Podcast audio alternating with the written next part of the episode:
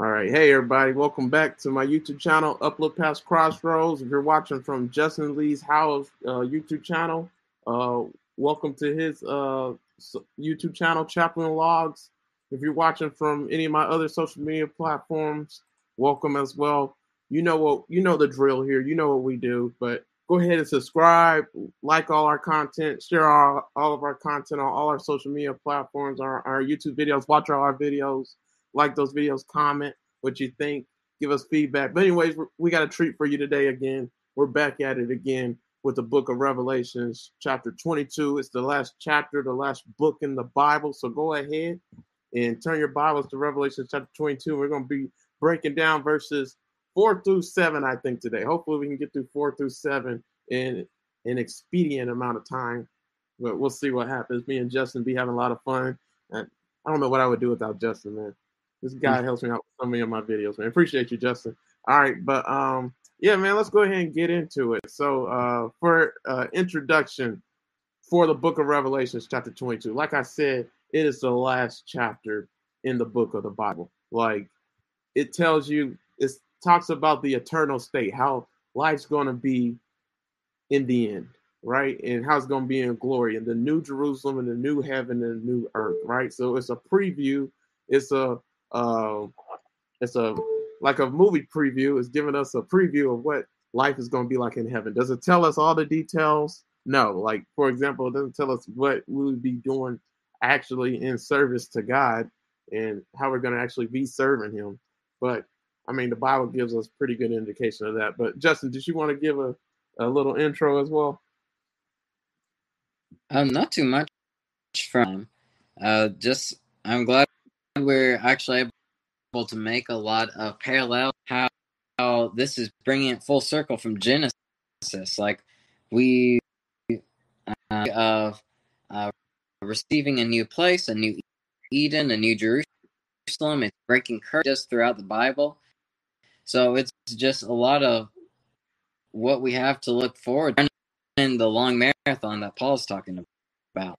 Mm-hmm. So It's been a very poetic Bible. Right, right.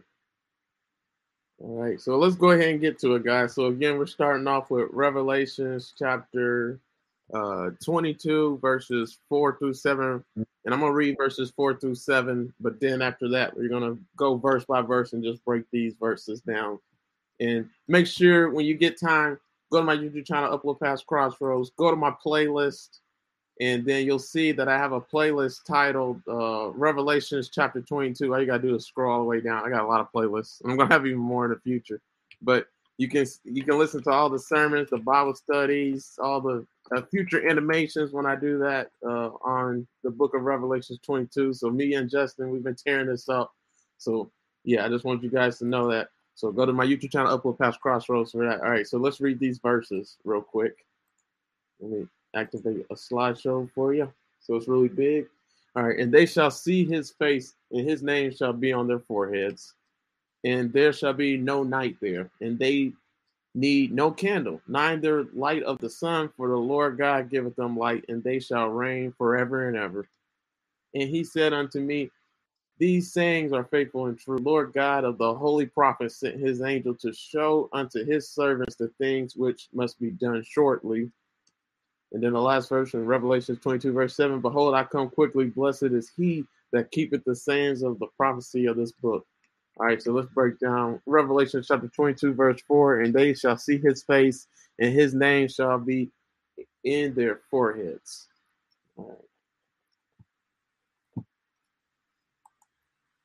Yeah, I like this one because it's just showing ownership of of of like pretty pretty much God. Like so far, we've talked about Jerusalem looks like. We've been talking about measurements. We've been talking about what it looks like. But two, like uh, this is Eden. Like Eden is not just supposed. Why did God create the earth and the beautiful garden? It was so He could gift it to His image, so He could gift it to Adam and Eve.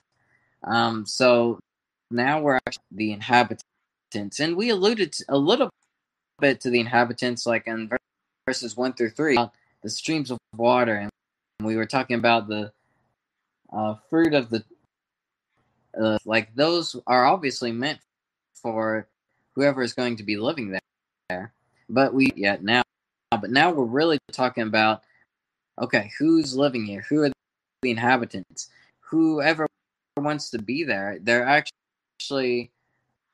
um, they're children, um, and that's evidenced by having their names on their uh, like verses I've mentioned already that we're no longer orphaned by God, like we're His sons and daughters, and that has a lot of significance for it's, it's not it it doesn't just mean oh they're like a son to me or like um back then when you were adopted into the family like you were suddenly inheritance.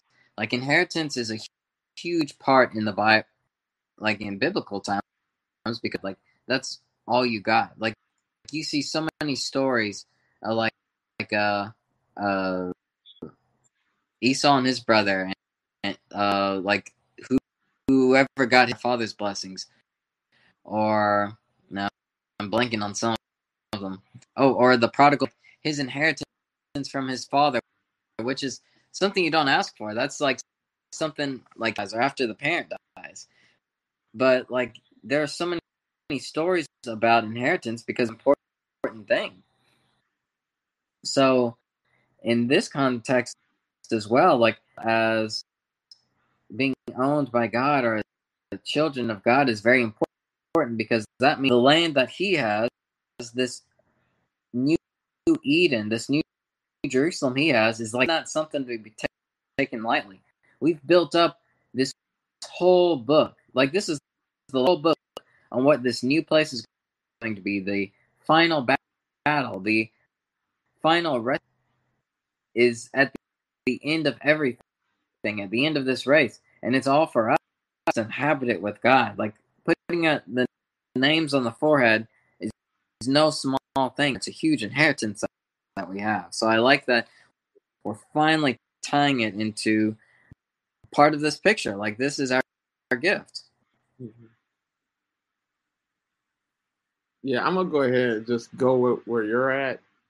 Uh, well, I want to say it this first. Like commentators and preachers and just people that study the Bible, they debate on what this verse really means. So the verse we just read was Revelation 22, verse 4. It says, And they shall see his face, and his name shall be in their foreheads. Like, so one way of looking at this is we'll be able to see Jesus face to face because we have risen bodies, so we can't die, right? There's no more death, like we read in Revelations 21, like verse 7. There's no more death, no more sorrow, no more pain, no more anything. It's like verse 8 or 7, somewhere around there, right? And then, um, so that's one way of looking at it. And that's beautiful because we know Moses yearned to see God's face in the Old Testament, right? But God said, no, you can't see my face because you'll die if you see it. And then there's other times in the in the Bible that it said the same thing, right? So it's beautiful that we'll finally be able to see Jesus face to face. It said in Revelation 22, verse 4, what we just read, and they shall see his face. Right? That is beautiful, right? So if that's true, that's amazing, right? So yeah, the closest anyone has come to seeing God through is through Jesus Christ, though, like as of right now.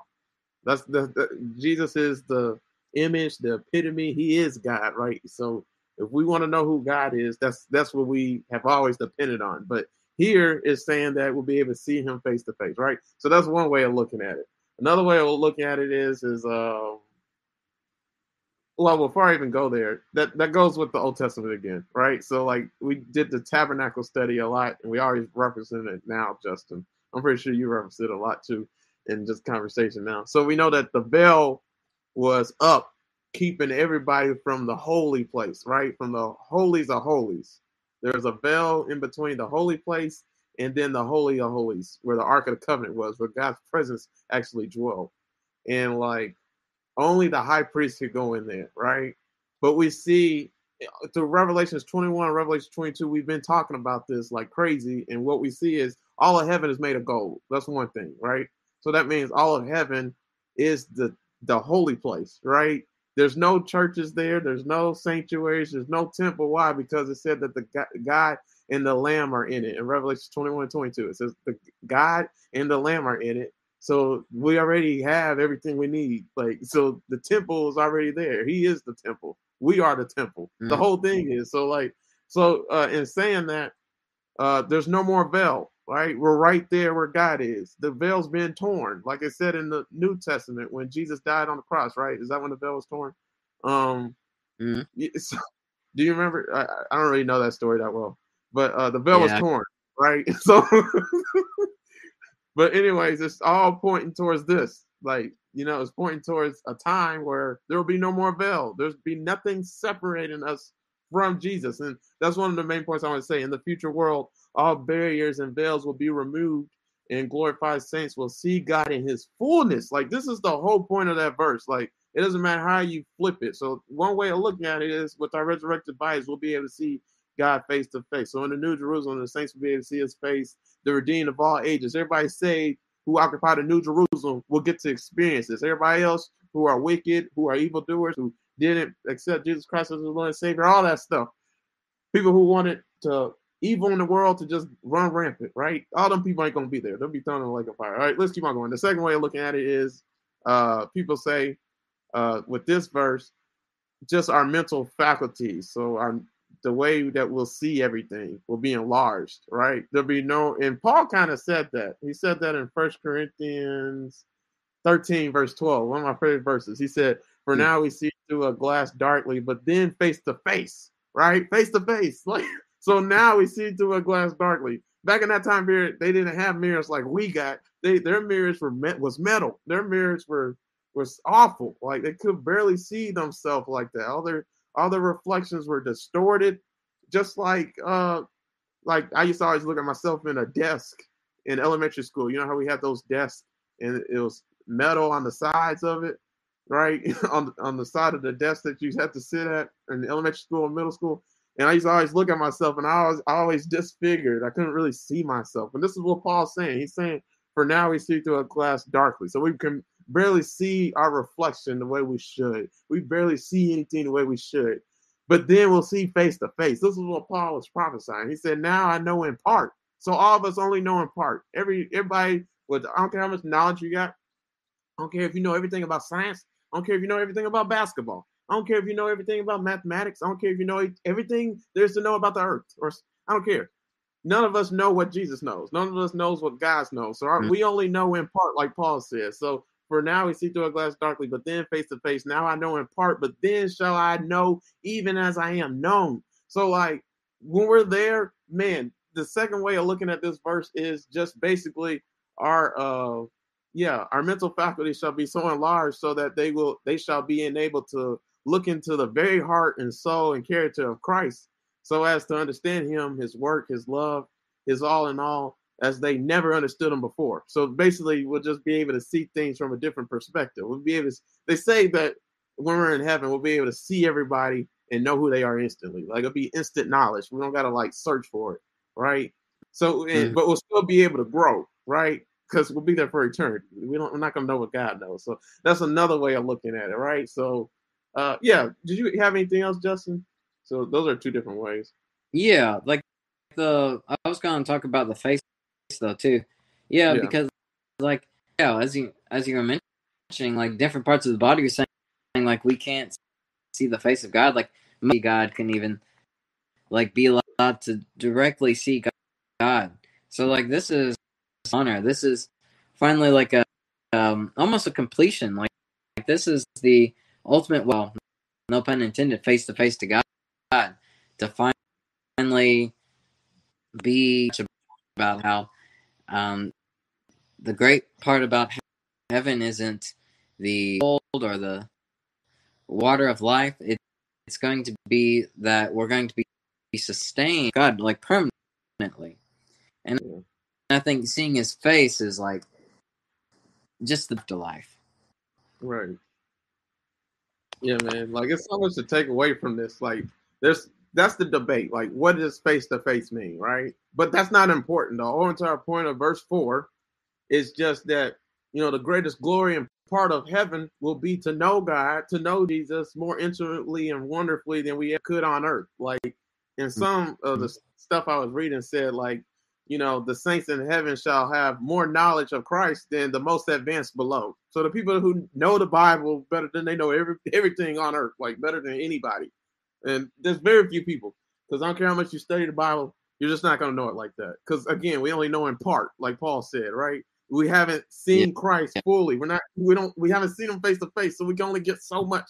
There's so much to learn, guys. Right? So like the babe in heaven, so somebody that's been in heaven for a single hour will know more than somebody who just who knew everything about the Bible and everything about God, you know, and served him even here on earth. Like, so somebody that only been in heaven for an hour will know way more. So this is the beautifulness in the cream de cream, whatever that saying is, the chief blessing of heaven. Like this is it. Like to know, to look at Christ and and look at and look into his face and and be well acquainted with his with his work, his character, his office, his person. Like this, man, this is a promise, man. This is crazy. Like this is this is the end right here. This is how it's gonna be in the eternal state, seeing Jesus face to face. Like so, this is exciting. You know, get everybody excited. You know, so. Mm-hmm.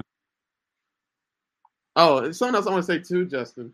You know, a lot of like that verse said with Paul, you know, we only see through a glass darkly and we only know in part, right? So right now on this earth, we only everything obscures and messes up our vision of Jesus, like in a way, right? Because everybody has an opinion, everybody has an agenda, like some people have different motives, like you know what I mean? And so what if some of the stuff that we have always became uh have we some of the stuff that we've been taught and we believe what if we're wrong right? Because we only know in part right? And if we're being honest there's so much about the bible you can get wrong right? So you're not right about everything. So yeah when we see jesus uh clearly we'll be able to see him clearly because there'll be sin will be done away with like i said in the previous chapter like there'll be no more sin no more death no more sorrow no more pain you know we'll be able to see jesus more clearly because care and worry are gone right? So we won't be distracted anymore. There'll be no more idols. Idols will even be done away with. Everything will be centered on Jesus. Like this life right now isn't like mm-hmm. that, right? Every single day, you got work, you got family, you got stuff that get in the way. Of you focusing and seeing Jesus clearly. But in heaven, everything else that was distracting you from having Jesus as the center of your life will be gone. This is a new world order. Like, mm. so yeah, yeah, any yeah, that, that's one of my main points. I didn't even say it. In that day, there will be nothing that obscures our vision of Jesus any longer. Right. Mm. So well, yeah, I like that. Yeah, yeah. There's so much to say about that, man. But I want to talk about the uh oh, did you have anything else, Justin? Yeah, what you were saying, like how everything in heaven is just, just transparent, it's clear, like, like so far we've been got man, how thick were those walls? Like we were we estimated like the walls were miles. Um, John was saying they were as clear as glass, and the yeah. water was like, so pure you could see all the way through it. But man, yeah, I I like how you see see Jesus and see the face of God. Like, like every nothing is hidden. I think further to talk about how the night has been abolished. There's no more night. There's no more darkness everything is clear i like how you, you i like how you connected that too i didn't even think about that yeah yeah i want to do this too so i want to talk about the uh the miter let me hear google say it. Uh, me a miter all right so when me and justin was going through the book of exodus for a bible study with some friends um it literally painted verse four's picture to to a whole different light. Like we've been saying all through Revelations 21, 22, through our Bible study together, that we've been saying that all the Bible is coming together in the last two chapters of the Bible. Like even the whole book of Revelations, like every story you know, every the Old Testament and New is all being it's all in the New Jerusalem. It's all in the in the new uh, heaven and the new earth. So we see it, right? And it's reiterating itself like crazy. So yeah, God doesn't waste anything. Like there's so many ways stuff to take away from that. But let's talk about Revelations 21. I mean 22, verse 4 again. Let me pull up the verse. uh, just to make sure we're at a good point. All right, and they shall see his face, and we talked about that, and his name shall be in their foreheads, right? So that part right there, his name shall be in their foreheads. All right, so um, yeah, so with this verse, Justin just said it. He already said it earlier. He said that you know we were bought with a price, right? So it, just with that mark, his mark shall be on their foreheads. I take that as like the mark of the beast, right? You either got the mark of the beast or you got the mark of Christ on you, right? So that's the whole book of Revelations again, talking about the end times period, tribulation period, all that stuff, right? So that's, but then also like if you're a true child of God, you know, you're God's possession. God owns you, right? You're you're owned by God. Like you are marked with a price. I think that's a verse. Yeah, it is. So uh, you were bought with a price. That's what I was trying to say. So in First Corinthians chapter 7, verse 23, it says, You were bought with a price. Be ye not servants of men. Right? How many people live their lives to please men? How many people live their lives for men and to live their lives pleasing themselves, basically? Like you're trying to please man, you're trying to please yourself. You live for the lust of the eyes, lust of the flesh, the lust of life, all that stuff. Like you don't even seek the Lord first with all your heart, right? That's just, there's so many scripture verses. Trust in the Lord with all your heart. Like you don't serve the Lord, Lord with your heart, mind, and soul. Like that's a lot. He's asking for everything. God demands everything from us. He doesn't. He doesn't want you to be lukewarm, like it says in the book of Revelation. Like First Corinthians six, verse nineteen to twenty. Like me and Justin did studies on the book of First Corinthians. Like, and it's just coming together. Like it says uh, in First Corinthians chapter six, verse nineteen to twenty. What Know ye not that your body is a temple of the Holy Ghost, which is in you, which ye have of God, and ye are not your own? You're you're not your own. So many people live like your life's your own. You for you, ye are bought with a price. Therefore, glorify God in your body and in your spirit, which are God's. God uh, gave you life. What, so what are you talking about? You know, I'm gonna do me. I'm gonna do what I want to. What? God gave you breath. Don't waste the breath that God's giving you. God got you living for a reason. Live for that reason. Like you don't get to choose you're not the captain of your own soul. You're not the captain of your own dictator of your own life. Like what? Like you you follow and obey God. You're a servant of the Lord. Like how many people don't see if you don't think you're a servant of the Lord, that means he ain't the Lord, right? He's Lord and Savior. He can't just save you. He has to be your Lord of your life too. He got to be over your whole life, right? So so no, so many people don't live like that, right?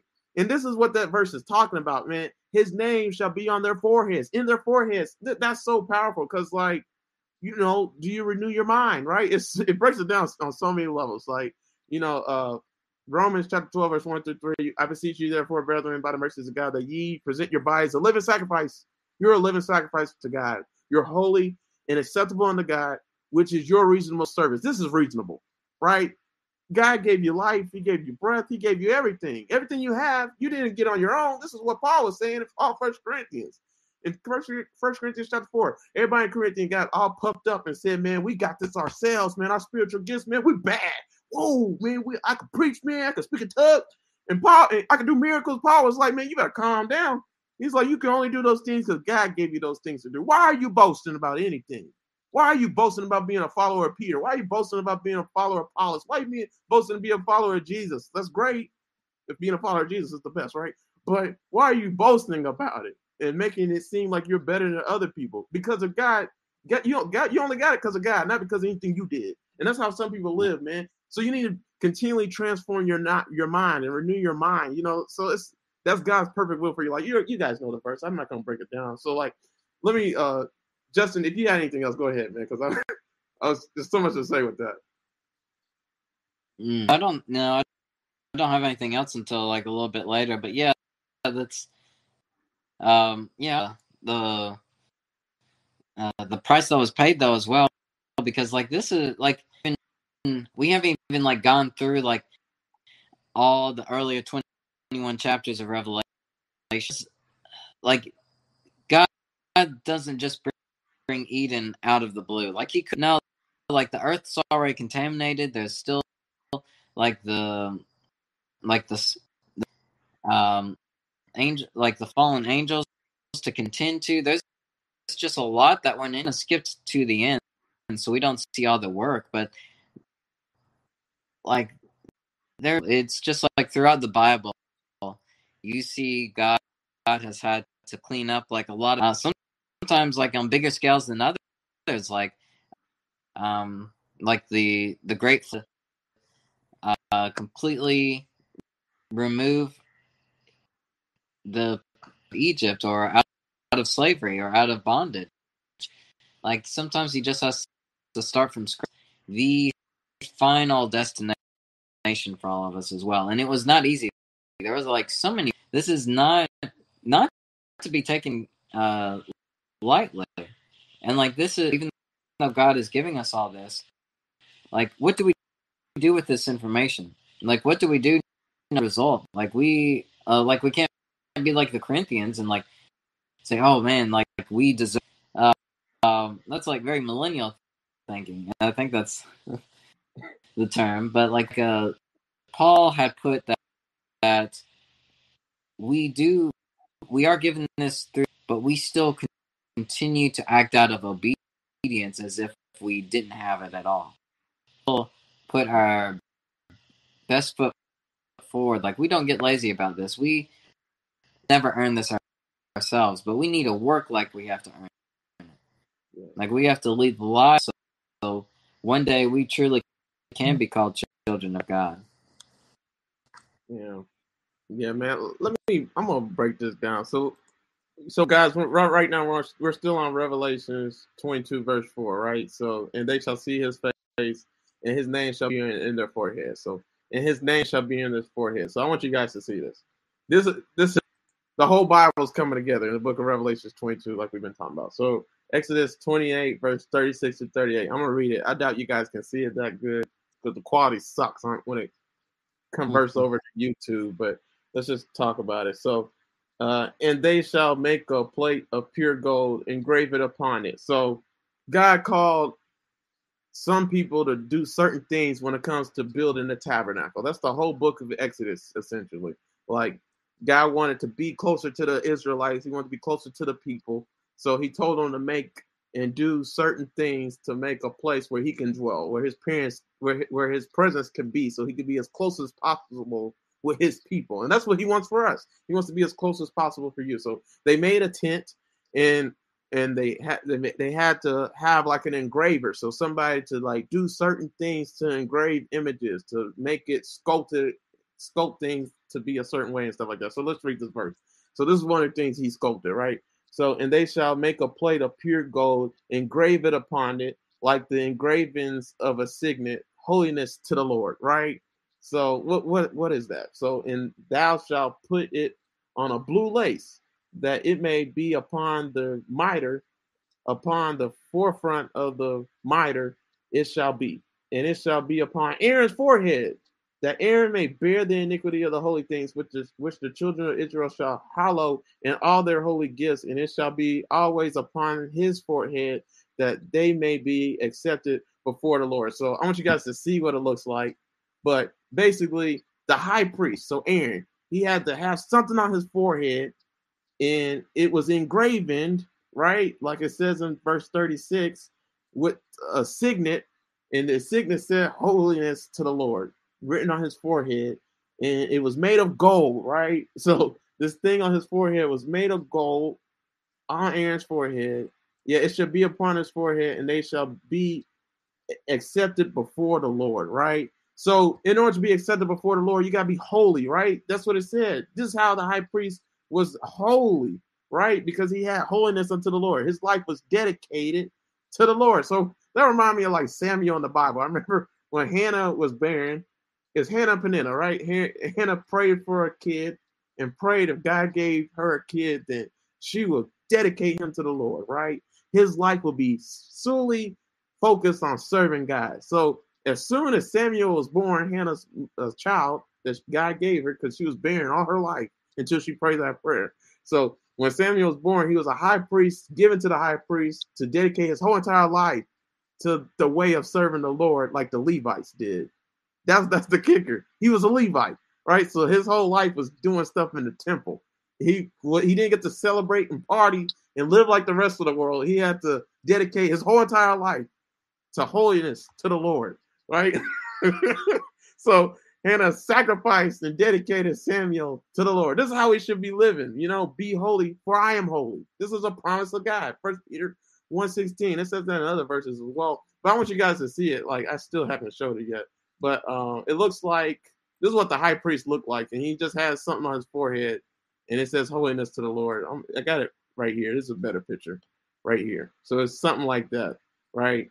So let me keep on talking about it, man. There's just so much to talk about with that. So on their foreheads was written that, right? So yeah, Aaron, yeah, Aaron was reminded every single time he wore this that you know he's supposed to live for God. You know, he's he's supposed to be holy like God is holy, because God is holy. God starts it off, right? So all all who do God's work must have this engraven on their foreheads, right? So this is how you should be living and going about in life. So you saw it said that it was signet on their foreheads, right? So let me talk about that, break that down real quick.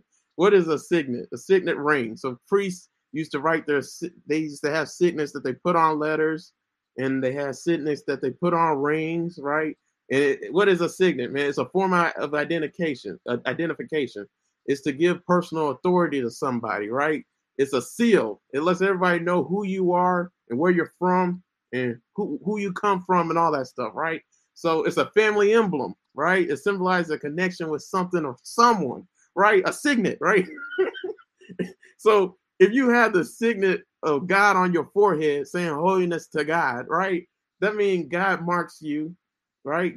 God's marks on you, right? So that means uh, this mark must be so deep and durable that paint can't wash it off. It's engraving on you, right? Engraving doesn't just go away; it's there forever once they make it, and the graver puts it on there. So that means trouble can't wash, can't, trouble can't change your mind. You know, it's sincere and lasting and unmovable, right? So it's something that sustains and that's going to be last forever. Like, there's so much to say with that, but that's all you need to know, guys. Like, if something's written on your forehead, that means you're consecrated to God, right? So that means you can't be polluted. You can't be uh, saturated with anything else but soaked and wet and dripping with all the love of God and all of God on you, right? So this is what that verse is saying, man. Like, what that what that verse say again?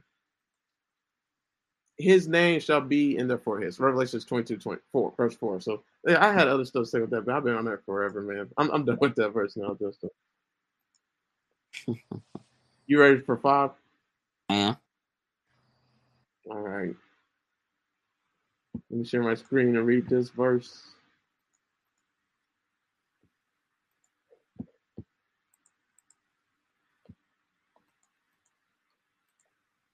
All right. And they and there shall be no more night there, and they need no candle, neither light of the sun, for the Lord God giveth them light, and they shall reign forever and ever. Man, I really like that. It touched on what you were already saying. Like the night has already been demolished. They can't hide anywhere. Like everything's just going to be out in the open, which is really weird that this with the state of the world that we live in. We know, know that everyone has their own agenda. We know some like we never get all, the information for stuff. Like something it's something as big as governments or politics or something as small as just like personal relation is completely 100% um, vulnerable. Like we have no choice. Like everything everything comes to light. And I like how it, God is that light. Like everything in heaven has to sustain off of Him. Else, we have to depend on uh, God just to be able to see. Like, for amazing though, because like that's going to be all of His glory. Like, just because of how glorious He was, He had to see like trails of his glory. But now we're going to see like the glory of God that's going to provide the light forever. Yeah. Man, this verse is so powerful because it says it multiple times in Revelations 21, and now it says it again in Revelations 22. I think it says it multiple times in Revelations 22 too. Um, but um, yeah, guys, like Okay, so Revelation 22, verse 5, and there shall be no night there, and they need no candle, neither light of the sun, for the Lord God giveth them light, and they shall reign forever and ever. Like it says that there's no night there. So we've been saying all throughout my YouTube channel and Justin's YouTube channel that God speaks through creation. So there's much we can learn from God's creation, right? Creation is a canvas on which God has painted his character. You guys get that? all the creation points to the creator, points to God. So God is speaking through creation. So what is God saying through darkness? Because he's saying something through darkness. What is God saying through light? Right? They talk it's light and darkness symbolize and talks about different things, right? Why is there no darkness in heaven? And why is there only light? And why is God the mm-hmm. light? And why is nothing else the light? And not just God. Jesus is the light too. Fun fact. Like if you ever doubted Jesus is God, like you shouldn't, because Revelations 21 23 talks about the same thing. It says, In the gates of it shall not be shut all day. Why? For there shall be no night there, right? And then Revelations 21, verse 23. And the city had no need of the sun, neither of the moon to shine in it, for the glory of God did lighten it, and the Lamb is the light thereof. So God is the light.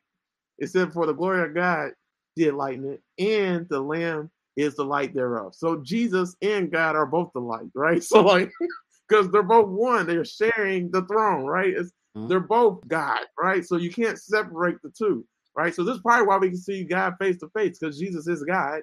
He is the light too. well, I don't know. Maybe God is light. I don't know. So like, you know, so but that's just something we'll figure out when we get there, right? So let's talk about darkness. Oh, no, before I even go there, it said that the in the gates of it shall not be shut all day, for there's no night there. That is so powerful. What no night? Like, come on. Back in the olden time periods, nighttime was in the time you go out.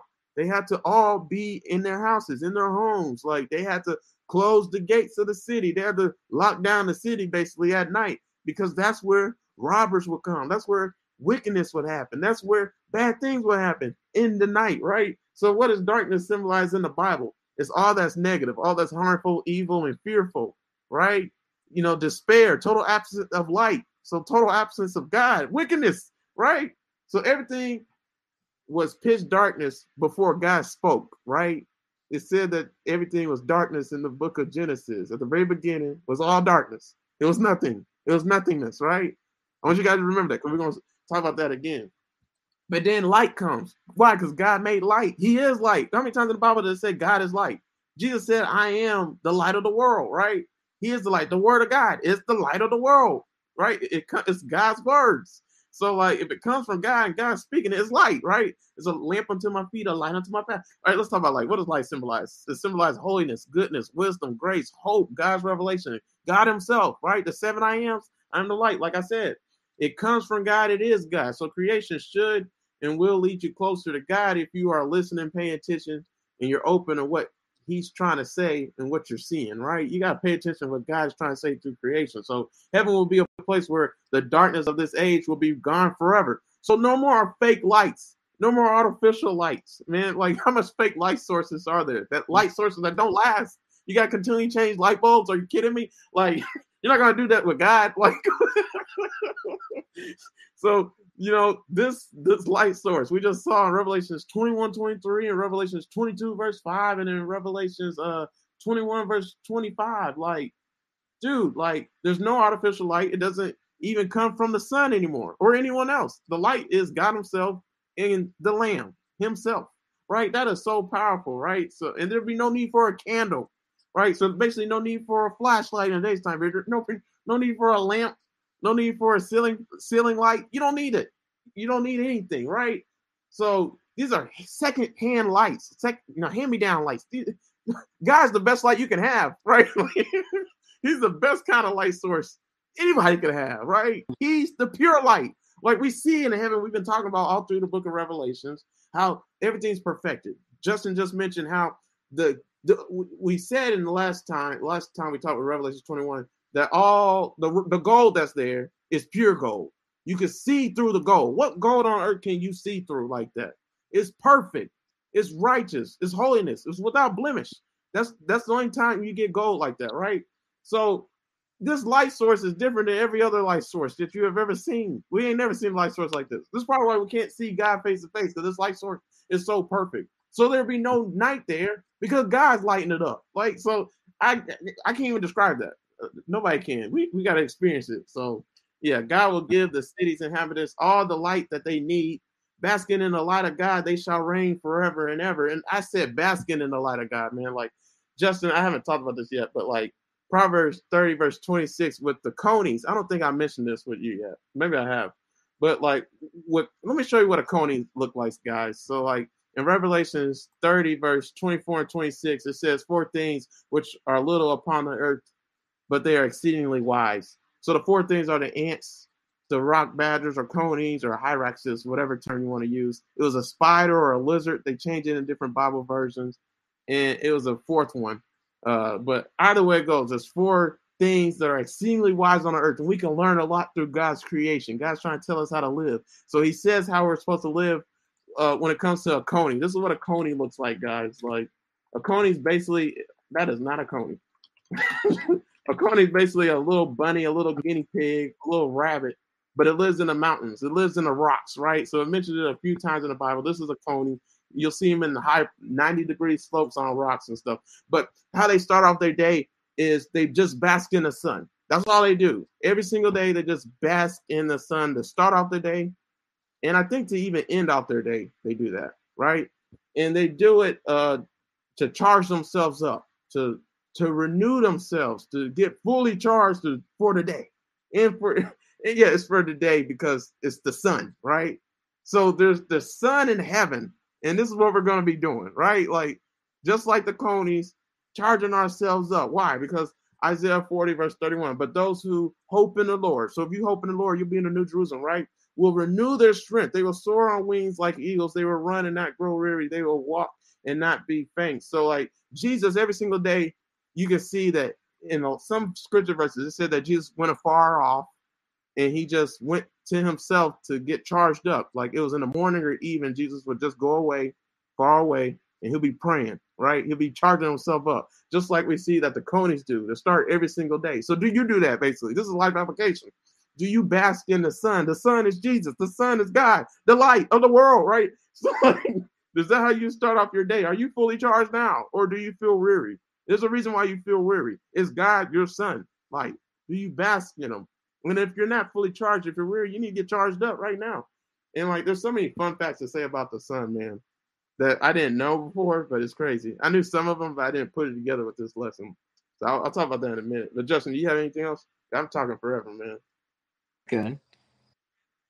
Yeah, I it's um yeah, I'm I'm trying to because we were talk, talking I know in earlier talking about like the concept of light. Sometimes not everyone sees the same thing or like light they are received by our eyes in different ways, like how I perceive, like how you perceive colors. And the thing is, like we would never know, like what the difference is because, we, but this place is supposed to be so pure, and I like how you put it, like the light illuminating, like, like there's nothing to hide that we we just see everything, like including God.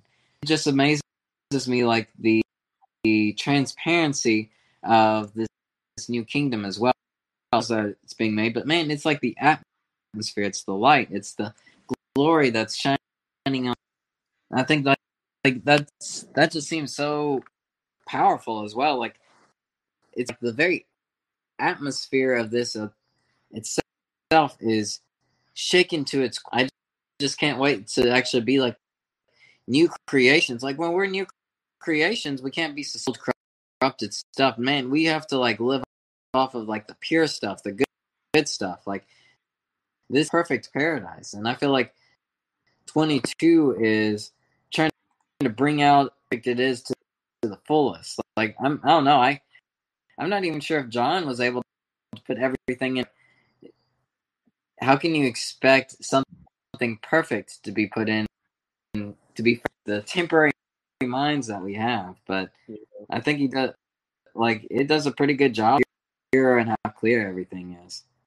Yeah. And I hope everybody got that. Like the sun symbolizes so much stuff. Like God speaking through creation, like I was trying to say. Like I said that the conies bask in the sun before they start off every single day. So if God is our sunlight and he's our light in heaven, what do you think we're gonna be doing? We're basking in it, just like the conies. Like, but even more so because it's pure and perfect light. The sun is not even perfect and pure like that, right? Like God is the perfect light. You guys get what I'm saying? So I want to talk about. I was going to ask everybody a question like, why is the sun so important to life on Earth? Right? Like, I like looking at stuff from a scientific perspective a lot of times because guys speaking through science as well. So, like, what does the sun? What does the sun do on this Earth? Like, the pros and cons of it. What would happen w- with life without the sun? If the sun disappeared right now, what would happen to us and everything? Right? Because it dictates everything. and then all of life is centered on the sun. That's powerful, right? God is the son of heaven. All right. Or like, okay, let's just talk about it. So why is the sun so important to life on earth? So one reason is it's the primary source of energy on earth. Sunlight is one of the most important elements needed to needed by plants in order to grow. So we know that sunlight is one of the important elements. Uh, we know that uh, that plants use the sun's energy to make food through a you know a process called photosynthesis. Everybody knows that. But this energy is then transferred to you when you eat plants, right? Then also when you eat animal products as well, because animals, you know, the energy that the animals consume from plants that they have eaten remained in their bodies, you know, when you eat them. So that's so, that sounds so bad, but you guys get what I'm saying. Mm-hmm. So uh and then also the sun helps you to, to your body to produce vitamin D. So if you expose yourself to natural sunlight regularly, you get vitamin D.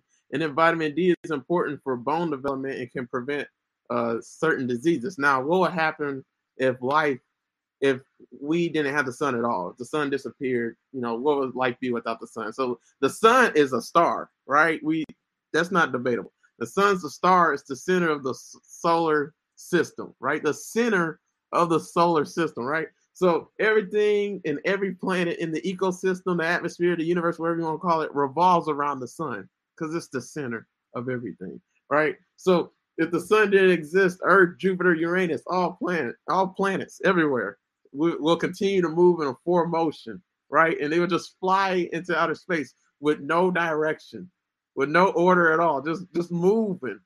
Because right now we uh, we move around the sun, we revolve around the sun. It's the center of everything. So and then also if the sun didn't exist, eventually no plants would exist because photosynthesis and all that stuff, they wouldn't get fed, right? Then earth would be cold. Man, that is so powerful. Go back to the book of Revelations. Like, don't be cold. Know, I wish you were either hot or cold, but you're lukewarm. And if you're lukewarm, you're cold, right? You should be hot for the Lord, right? So like the sun, the earth would be cold, and it would be so cold that eventually humans will die off the fastest, right? But some animals could last a little bit longer, but else everything will eventually die off. So everything will freeze, and freeze means to exist or it, it would be it means to cease to exist or function. So a state of nothingness. So going back to the book of Genesis at the very beginning, it was in a state of nothingness before God created everything. And just remember we talked about Psalms 148, man. You know, God keeps everything together. He keeps everything going. He has the whole world in his hands. So like without the sun, this is what life would be like. So without God, He's the Son, right? he's the Son of Heaven, like you know. So this is so powerful, man. So life, so life application. What are we trying to say? Life begins with God. There'll be no life without God, and the fullness mm-hmm. of life flows from the source of eternal life. You know, God the Father through the Son, right? So the water of life, the river of water of life. We talked about that with verse one. Verse three, God and the Son are sharing the throne. So without both of them two, they're both the light, like I said in Revelation 22. So have so much to take away from here, man. Like so, I think I'm good with that verse, man. I think I'm, I think I'm good. Yeah, same. Yeah, I don't know eight verses though as well. Like I feel like we haven't said as much as we usually do, but yeah, it's. I feel like it's so hard to express how powerful these are as well, though, because we finally see the face of God. We're a perfect paradise that's barely put into words. Yeah. Man, I have way more to say. I just been shortening it. Like, for example, like I think verse we're on verse five, right? Mm-hmm. Yeah. All right. So we talked about there's no more can no more candles, no more other light source, no night there for God's delight, right? So uh one of my biggest points is is as the Bible opens with the story of paradise lost, so it is here. It closes with the story of paradise regained.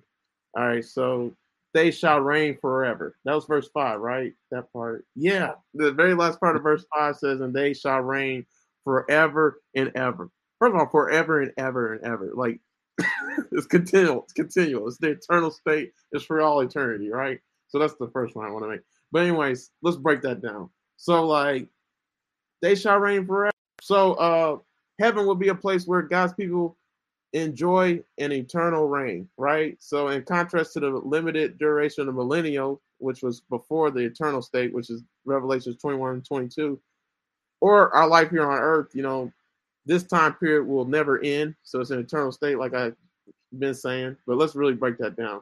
So, and they shall reign forever and ever. It does not mean that God's servants will be will have subjects under them necessarily. So some people think we'll be reigning, which we probably will. I think we'll be over the angels and stuff like that. I think that's some scripture verses we'll see. But again, we don't know like what we'll really be doing, right? Like so everybody's confused about that. So that's just that's just like a movie preview. We we haven't seen the whole movie yet, right? So but we do know we're God's servants. So when we're in the New Jerusalem, that's what we'll be doing. We saw that Revelations 22, verse 3, and his servants shall serve him. That was the end of Revelations 22, verse 3. That's what we'll be doing there. So that's what everybody would be doing. And it's not just, and it's not, we're not serving anybody else. We're just serving him, right? So I want to say that point. But then also, uh, yeah, so the return of paradise, you know, the return of Eden. That's what I want to focus on. So we see the return of paradise and the ideas of the river, the tree of life, you know, the removal or cancellation of the curse, you know, intimacy restored. So we get to see God face to face, right? Sin took that away from us, right? We were separated from God because of sin. But now we're going to see him face to face. And we're reigning resumed. Like now we get to reign with him the way he intended us to reign and have dominion and, and function and authority, right? So it's a perfect consummation. So perfect ending and completion and conclusion to everything, right? So this is the mm-hmm. eternal mm-hmm. state. So I want to focus on that as well. Yeah, I think I'm done with that now. I'm ready for verse six and seven to close out. Okay. Yeah.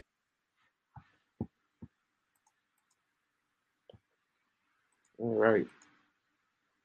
And he said unto unto me, These sayings are faithful and true, and the Lord God of the holy prophets sent his angel to show unto his servants the things which must be shortly done.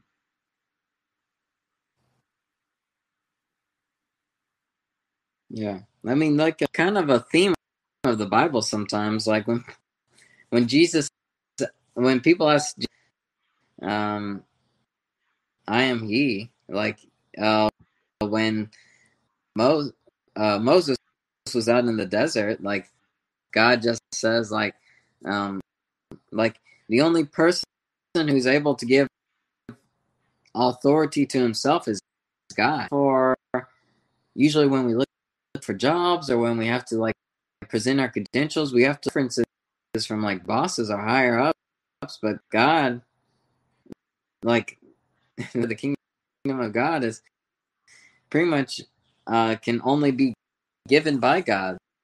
Because so to say, say that these are trustworthy and true, like everything that these visions are being given to John for a purpose. Like everything John is writing has been given by God because that's the highest authority who can validate it. It's um, I guess you could say this is like the final in Revelation, the final vision in the Bible. So John, a prophet in the Bible as well, um, because it leads up with God. Like this is the one who's given visions and everyone before John. Like he was given this title of God who inspires the ultimate seal of approval for like the final vision, the final book. So it's it gives us two things. One, we, we can't we we have word at face value. Like it's not made up, it's not a hallucination. Like and two, we have to take it with like a lot of weight to it as well. We can't like like it basically. We have to treat it with the seriousness that it deserves. So, like that, the angel has to, the angel has to give all the credit to God. Bow down to the angel, I think like twice in Revelation already, and the angel stopped him. but now the approved by, by God. Right.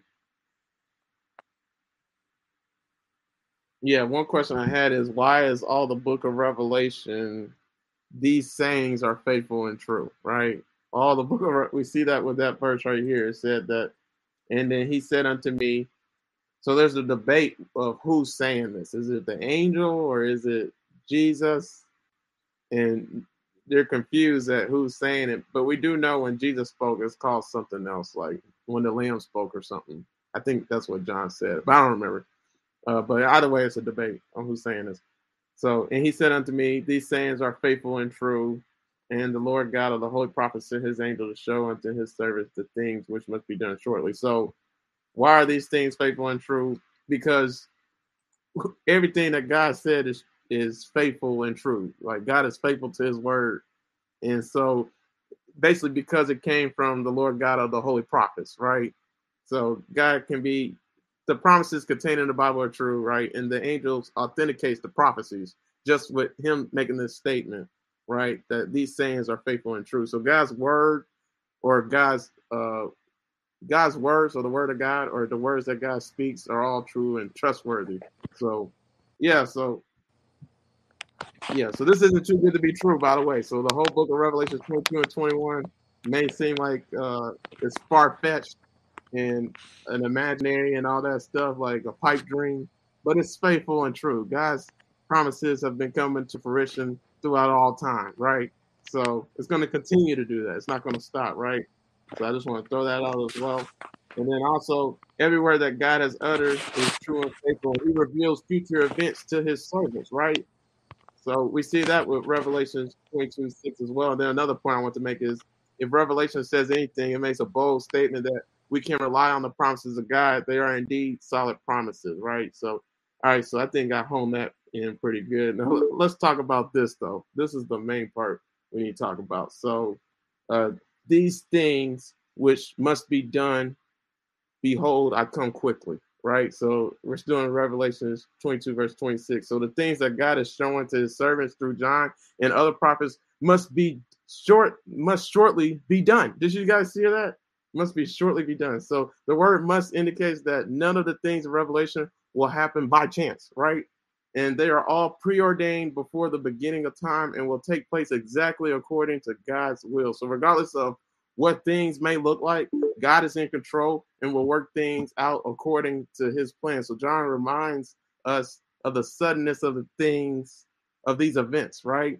And so Jesus himself breaks down in with a, a rem- reminder to all that he is coming quickly, right? So, a few questions for you guys. Why does it seem that it has been so long, right? And was Jesus wrong here when he said that he's coming quickly, right? So, the word quickly in ancient Greek basically means suddenly. So, the early church expected Jesus' return to be soon. So, were they wrong or misled when they believed Jesus that he said he's going to come quickly? And the answer is not at all. You know, they were not wrong and they were not misled by Jesus because this is how all Christians and all believers should be living. We should all be living in expectancy and in uh, anticipation that Jesus can come at any moment. Because I got a question for you guys. How would you guys live if you knew the exact moment and the exact time that Jesus would come, right? I'm pretty sure most people will live in sin. Most people will just live it up. You know, most people would just basically party and just do and live a simple life. If they knew the exact moment and exact time Jesus was coming, especially if it was a long way away, right?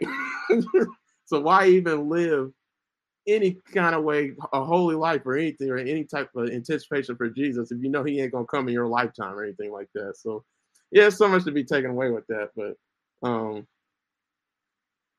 yeah, uh, yeah, Justin, man, how's your how's your audio? You you good over there?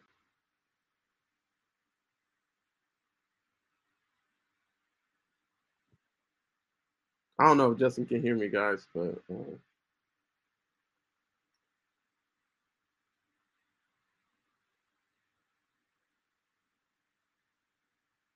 yeah, let's keep on talking though, man. So John in Revelation, in the book of Revelations, you know, it was written 2000 around 2000 years ago, right? So rejoin real quick, Justin. Let's see if that works. I'll send you another another link. So Justin's having technical difficulty. He said he can't hear. Yeah, he can't hear anything. I'm sending him a link, and so maybe he can rejoin with that link.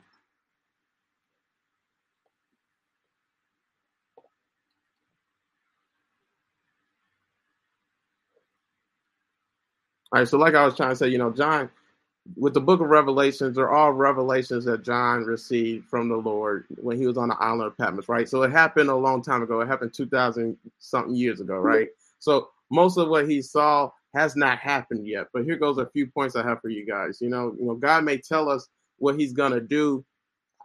Uh, God may tell us what he's going to do, how he's going to do it, and where he's going to do it, and even who he may use to do it, but he will never tell us when he will do anything, right? So God has not told us exactly when things John saw will occur, but the church must always be aware that they could happen anytime without warning, right? So that reminds me of like the 10 virgins. Like God gave 10 virgins a message and said, like, I, uh, well, the master gave 10 virgins a message and said, I'm gonna come back, I'm going on trip, I'm coming back with a party and when I come back, I need you all to be ready and make sure your oils and your and your lamps are continually your your oils and your lamps are still burning and your oils are keeping the lamp burning and all that stuff, right? And so five virgins lived it up and they didn't care. And then five virgins did care. They kept their lights and their oil burning. So when the master finally did come, some of the virgins lost hope that the master would ever come, those other five virgins. So they weren't ready for the master's return, right? And so when the party finally did happen, they couldn't enter. They even asked the five other virgins who kept their lights and their oil burning and going that uh, if they could, you know, light up their lamps and light up their uh, light up their lamps again and give them some oil, but they couldn't because they only had enough oil for themselves and um, to to light their lamps. So you guys get what I'm saying? So we all got to live prepared prepared lives, and that's what that verse is talking about in Revelations 22 verse 6. And he said unto me, These sayings are faithful and true, and the Lord God of the holy prophets sent his angel to show unto him servants the things which must be done shortly. So these things must be done shortly. So we must live in anticipation and be ready for these things, man. So that's the message that John in the whole book of Revelations 22 and 21 is trying to give us. Like it's giving us uh, a reason to to uh, live a holy and righteous life, being prepared for Jesus's return, because these things could happen at any moment, at any time, and we need to be ready just in case Jesus comes in our lifetime. So yeah. Can you hear us now, Justin? Yeah, yeah I can. All right, cool. Okay. Yeah, did you have anything with verse six? I think you missed like all of verse six. yeah, I missed a little bit. Sorry. I the biggest part of was that I just like I'm glad glad this like ended with this because like man we can't do I I did get the part where like just waiting for bridesmaids, like waiting for, for them to come back. Because like I think everything everything in the Bible needs to lead back, back to God in some way.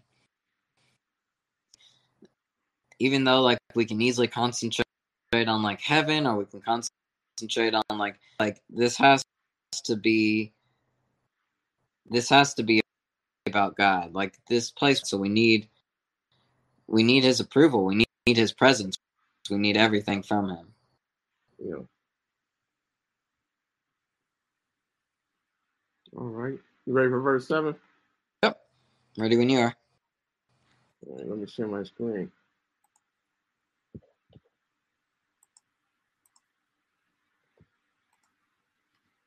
All right, behold, I come quickly. Blessed is he that keepeth the sayings of the prophecy of this book.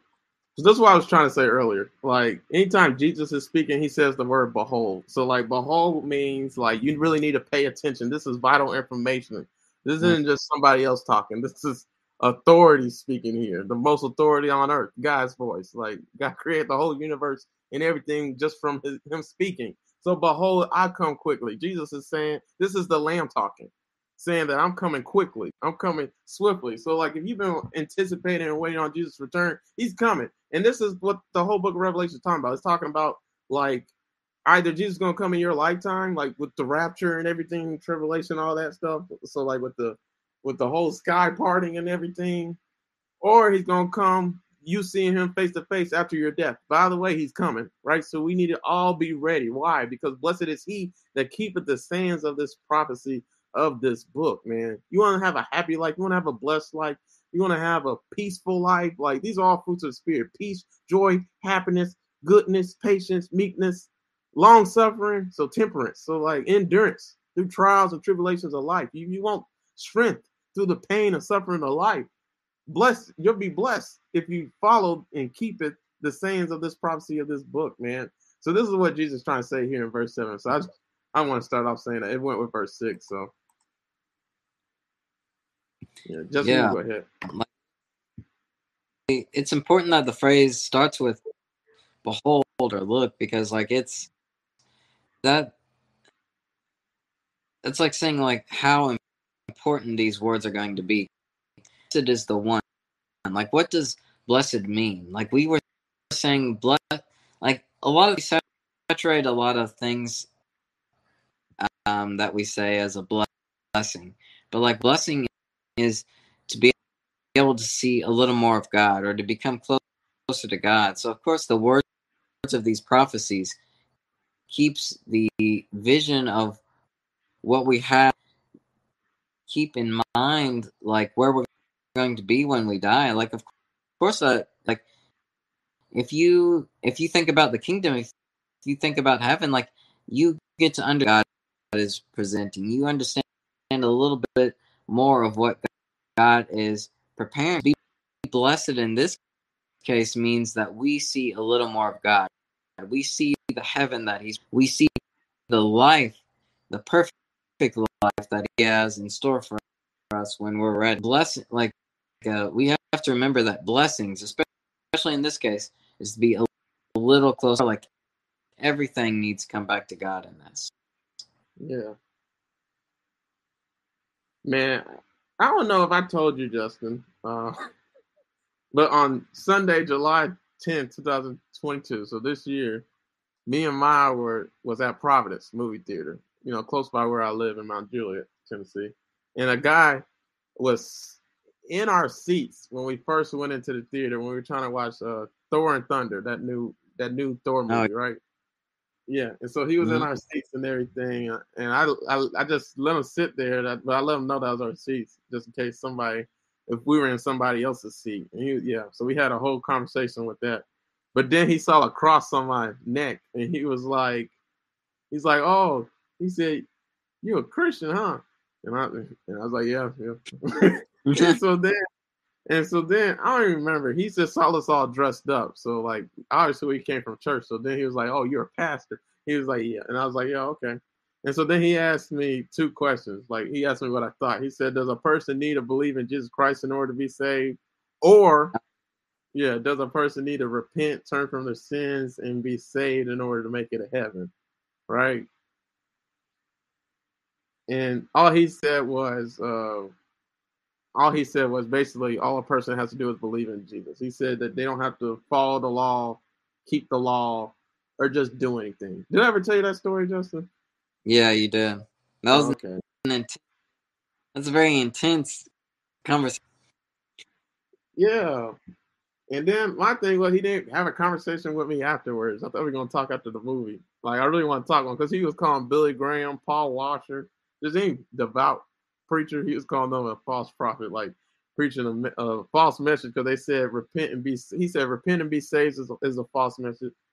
He said all you have to do is believe. Like and it doesn't matter what you do. That's what his whole point was. And mm. I mean, I understand what he's saying, right? But if we just look at this verse right here in Revelations 22, verse 7, it says, Behold, I come quickly. Blessed is he that keepeth the sayings of this book of the prophecy of this book, right? Well, keep it the sayings of the prophecy of this book, right? So, like, if you don't keep God's word, do you love God? Like, and if you don't keep God's word, are you keeping the prophecies like it says in this verse? And this is Jesus's words right? Yeah. Like, what does it mean to keep, right? So keep it yeah. means to, you know take heed, to pay close attention to what is written, right? To to practice, right? Keep, right? so like, how you gonna have a prosperous and a happy life if you just live in sin? Like, is that what God wants for you? Like, so Mm. if you don't, that's not taking heed to His word, is it? Right? That's not keeping His word, right? And so, yeah, man, there's just so much to talk with, about with that. But um, yeah, and it, the, I want to reiterate that part. So, blessed is he that keepeth the sayings of the prophecy of this book. So, what are the prophecies that Jesus is referencing? Is it the whole entire Bible or just the book of Revelations? And I take it as both of them. Like they both pro- have prophecies in it, so you got to Yeah. keep and remember. So that's another thing. Um, keep it also means to remember. So remember the words of the prophecy of Revelations. That is the predictions, the consolations, the warnings contained in this book. So Jesus is giving us a warning, man. Like trust and obey, for there's no other way to be happy in Jesus than to trust and obey. Like obeying God. Are we not supposed to obey God? Like Mm. in His word. So like, yeah, some Christians think that, but like, I'm gonna let you know, you're not gonna have a blessed life. Like, yeah, sure, you can be saved and and sin. I'll, I'll give you that because we all do it. But Yeah. are you gonna be blessed? Are you gonna be happy? Like, you, you know, are you keeping His word like it says right here? So, yeah. Did you have anything, Justin? Because I never, we never talked about that really. Yeah. Hmm. That is tough. I I feel to the Bible that that say we need to abide in God and to grow with God. Um, I I do think we like, of course, by actions. We aren't saved by earning it from ourselves. It, it is the grace of saved. Like we we become children of God in God. So I don't want to say actions bring us to heaven. I do like what, what is faith? Like it's just, just dirty. It's just dirty rags. How do we show that we believe in God if we don't? If we don't have anything to show for, for it, uplifting, uplifting the law and the way, and uplifting the, things that prophecies that He's providing, the Word of God is very important. Like we don't do it like the Pharisees, who Jesus called what was it, whitewashed tombstone outside, but we're dead on the inside. But, but we do it out of love. Like we don't just go overseas in the Bible to people. Like that's not gonna save lives. But, but leave it out. Like there are going to be times that we're not perfect. Heck, we're probably not realizing it. Like that's something I'm nervous about. Is like when I go to heaven, God's. I know God's like the things like I messed up on, but that's the reason for grace. Is intentions. Like, are we living up to who God wants, or are we just taking the gift and doing whatever we want? So I don't know. That is between faith and Yeah. I was like, you know, Revelations 22 7, it goes with Revelations 1, verse 3. Like, it's the third verse of all the book of Revelations. So, Revelations 1, verse 3 said, Blessed is he that readeth. So, it's good if you read the Bible. It's good if you read the prophecies and everything, right? So, blessed is he that readeth, and they that hear the words of prophecy, right? And keep those things which are written therein, for the time is at hand. So, like, living in sin, do you want to be caught when Jesus returns and be in sin? Like that's a good question. What would happen in that instance? Like that's a really good question. If you're caught in sin when Jesus comes back, what will happen? Right? Like, that's a deep question. and so uh it's interesting that the book of Revelation begins and ends with a blessing. So it said, Blessed is he that readeth in Revelation verse 1, and what I just read, and it says, Behold, in Revelation 22, verse 7. So the last book of the Bible, Behold, I come quickly, blessed is he that keepeth the sayings of the prophecy of this book. So, man, like one of my points is, you know, the blessing is not on the one who spends all his or her life trying to figure out the images and figurative language in the books of the Bible, right? Or the books of Revelation. The blessing is on the one who obeys his teaching right? Another point I had was, you know, it's clear that revelation was not given to satisfy our curiosity about future events, but to provoke God's people to demonstrate appropriate behavior and character by making us more like Jesus. Like this is how we should be living our lives, trying to, to be holiness unto the Lord. It should be engraven in our minds, in our hearts, in our spirits, right? Like we talked about in this whole entire video, man. We should be faithful, right? God is calling us mm. to remain faithful because He's coming quickly, right? Behold, I'm coming swiftly. Like it keeps on reiterating that all through the book of Revelations, right? So, like, yeah, man, like you just have to live in anticipation that he can come at any moment, right? Another point I had was we assure ourselves of God's blessing by studying and applying his word, especially as revealed in revealed in revelations. So like it's just so much to take away from just Revelations 22. Like it's gonna say this again. This ain't the first time we're gonna say it, but it's crazy how often it's gonna say Jesus gonna say in Revelations 22, the very last book of the Bible, I'm coming quickly. I I come at any moment be ready. Like, you know, like, behold, I'm coming. Like, you know, he's coming. Like, does that mean he's coming right now? Like, you know, no, like, but he can, right? So, like, yeah, man. That's how we gotta live our lives, man. Like you could die at any moment, or he can come at any moment. Either way it goes, like life here is short. So, like when we're in heaven, we're gonna think it came swiftly. We're gonna think it came quickly, even though it took a while, right? Because we're already be there. And this is what the whole point is.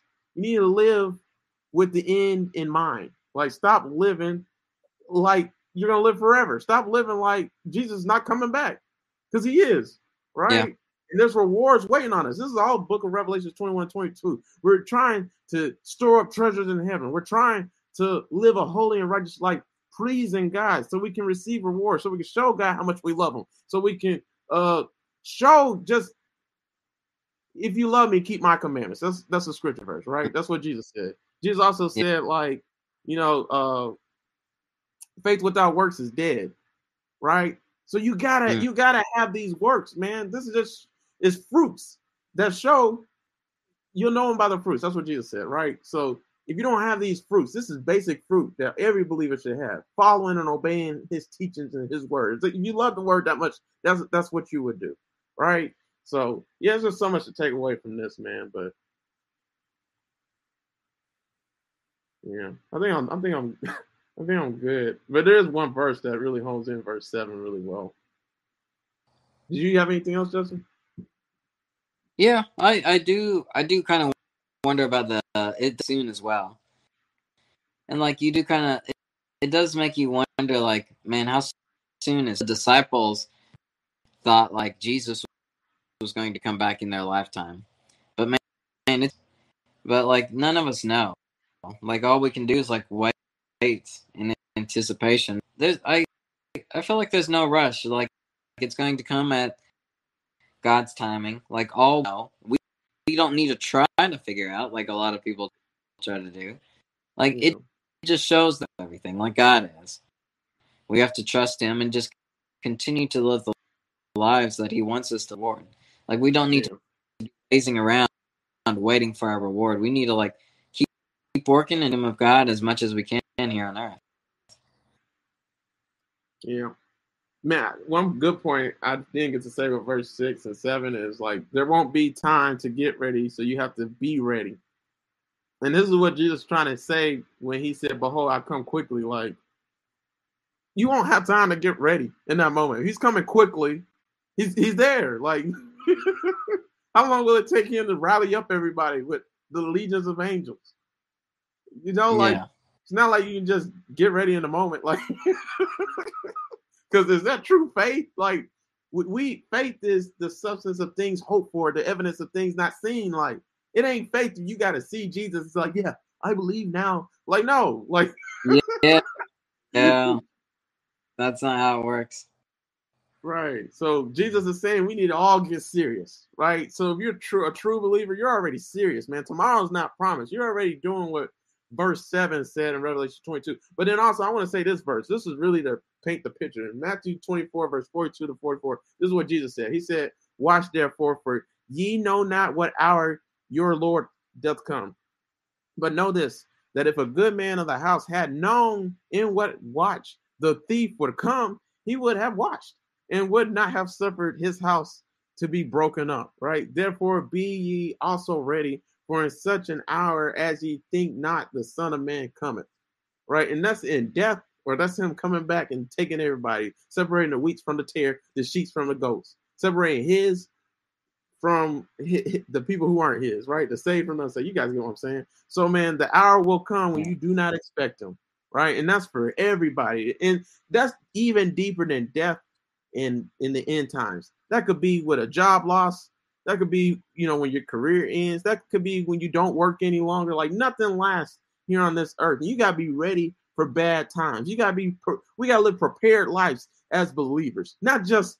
It's with every arena, in every situation, right? You gotta be ready for everything to be taken away from you. Will you still love the Lord? Will you still serve Him? Like life, this is life for a believer, man. Like, so yeah, man, if, you got to keep watch, right? You got to be prepared, right? And if you're if you don't keep watch, if you're not prepared, you know, you wouldn't have suffered. You're gonna suffer a loss, right? Uh, in, with your house, your house is your temple, your body, your soul. Like you're gonna suffer a big loss, right? If you don't live in anticipation, because it's gonna be broken into. Because the thief is Satan, and he's looking to sift you as wheat. He's looking and coming to try to steal your joy, your happiness, your peace, all that stuff which comes from God, which is God, right? He is peace, He is happiness, He is joy. So you're not going to get to experience the eternal heaven, the New Jerusalem, if you don't live with this anticipation. So man, it's just so many ways to look at this verse, man. Like I didn't do a good job. I didn't read verse six and seven, man. Like there's so much more I want to say with that, but I'm I'm good, man. Yeah, me. No, I feel like you did a good job. Yeah, I think that's all I want yeah. But the end of the lesson, I do want to say this, you know, like a little invitation to Christian discipleship. Like that's what they call in the Emmy church. a little invitation to Jesus. Like, oh, go ahead, Justin. No, I'm saying I like that. Yeah, yeah. Go ahead. Yeah, I want to. This one of my main points is, you know, space has only been reserved for people whose names are written in the Lamb's Book of Life. We'll see in Revelations 20, verse 15, it says, And whoever was not found written in the book of life was cast into the lake of fire. So you don't get to experience the new Jerusalem, the new heaven, the new earth, the new world order, the perfect world order, how the world should have been before sin came. You don't get to experience this goodness, right? This perfection, right? That we, me and Justin, been talking about. If your name's not written in the Lamb's Book of Life, and your name can only be written if you believe in Jesus, right? So Jesus has told us that He's coming back, right? Over and over again, He's promised that He's returning and it is written. This is what verse 6 and 7 is saying. So this is comforting, especially in the world that we live in today. You know, there's so much turmoil, yet we don't have to fear as believers, right? Because Christ is coming back. The only question is, will you be ready for that, right?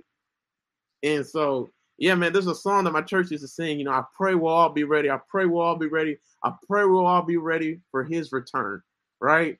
and it talks about how like jesus said like you know the story that jesus told you know two people were sleeping in the bed two people were in a harvest field two people were in a church and then one of them vanished away right so are you prepared for jesus' return right so and i pray we all will be man but yeah you don't you guys get what i'm saying man so yeah jesus is the only way man this is the whole message of revelations 22 and 21 so, yeah, that's all I got to say. Justin, you have anything else, man, to end off? No, I just like uh, I just like a lot about this chapter. Back to God, we need to remember that, like, we're going to be sustained by God. This new Jerusalem, and like it, it's given the seal of approval for God. So, like, we can. I don't know. That's just how we need to. That's like the theme of the Bible too. Like everything is for the the price was paid for us, but it's so we could live with God. Right. Mm. Yeah, and man, that add that's that leads to uh, another point.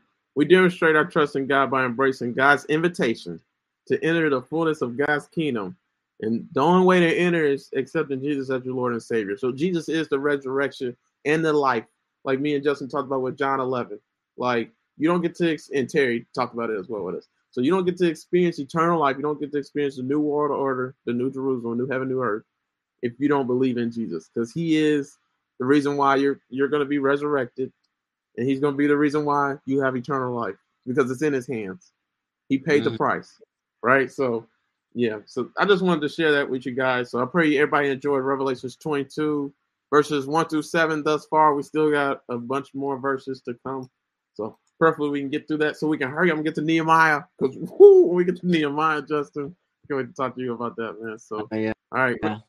All right. Make sure to go to our social media pages, man. Like all our content, comment, share all our content, man. I got amazing, I got amazing Instagram page and Twitter page. So you guys need to go to it for real. And like all my stuff, follow. And be friendly on Facebook, man. DM me if you got any questions you want me and Justin do videos on or on any questions that you have or talk about any scripture verse, like and break it down.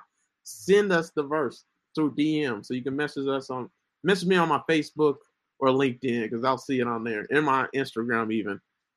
But don't message me on my Twitter. I get too many messages on that. So, mm. all right. So again, guys, uh, I got a playlist, Revelations 22. You can find our videos that we did on Revelation 22 on my YouTube channel, Upload Past Crossroads as well. And then make sure to go to Justin's YouTube channel, Chaplain Logs, like all his videos, comment, share, and uh, watch all the videos all the way through, by the way. And then be friend him on his Facebook page, Justin Lee Howell. You can DM him, DM him as well. So direct message. All right, guys. But anyways, thanks for tuning in, guys. You guys have a good one. Me and him about to get some rest because we got work the rest of the week. So, all right. Peace out, guys.